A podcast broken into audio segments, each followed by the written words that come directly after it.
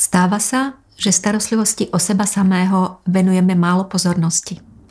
Ak sa nestaráme sami o seba, dlhodobú záťaž, ako je starostlivosť o vážne nevyliečiteľne chore dieťa, nevydržíme.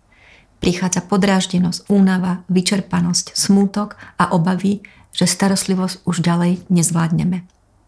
Mami, ktoré sa o vážne nevyliečiteľne chore deti starajú, bývajú roky doma a nepracujú dlhodobá izolácia, monotónny denný režim, nedostatok spánku, povinnosti voči ďalším členom rodiny, upratovanie, varenie, nakupovanie, opakované podávanie liekov, návštevy lekárov a hospitalizácie s chorým dieťaťom, to všetko vedie k dlhodobej, veľkej psychickej aj fyzickej únave a vyčerpanosti.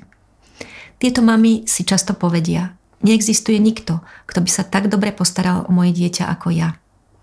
Alebo si povedia, bolo by to odo mňa sebecké, keby som sa venovala samej sebe. Alebo nemám čas ani peniaze, aby som sa o seba starala. Starostlivosť o seba samého nie je luxus, je to nevyhnutnosť. Vždy sa nájde niekto, kto sa časom naučí o naše dieťa postarať tak, ako to potrebuje. Hľadajme týchto ľudí medzi svojimi priateľmi, v rodine, na sociálnych sieťach.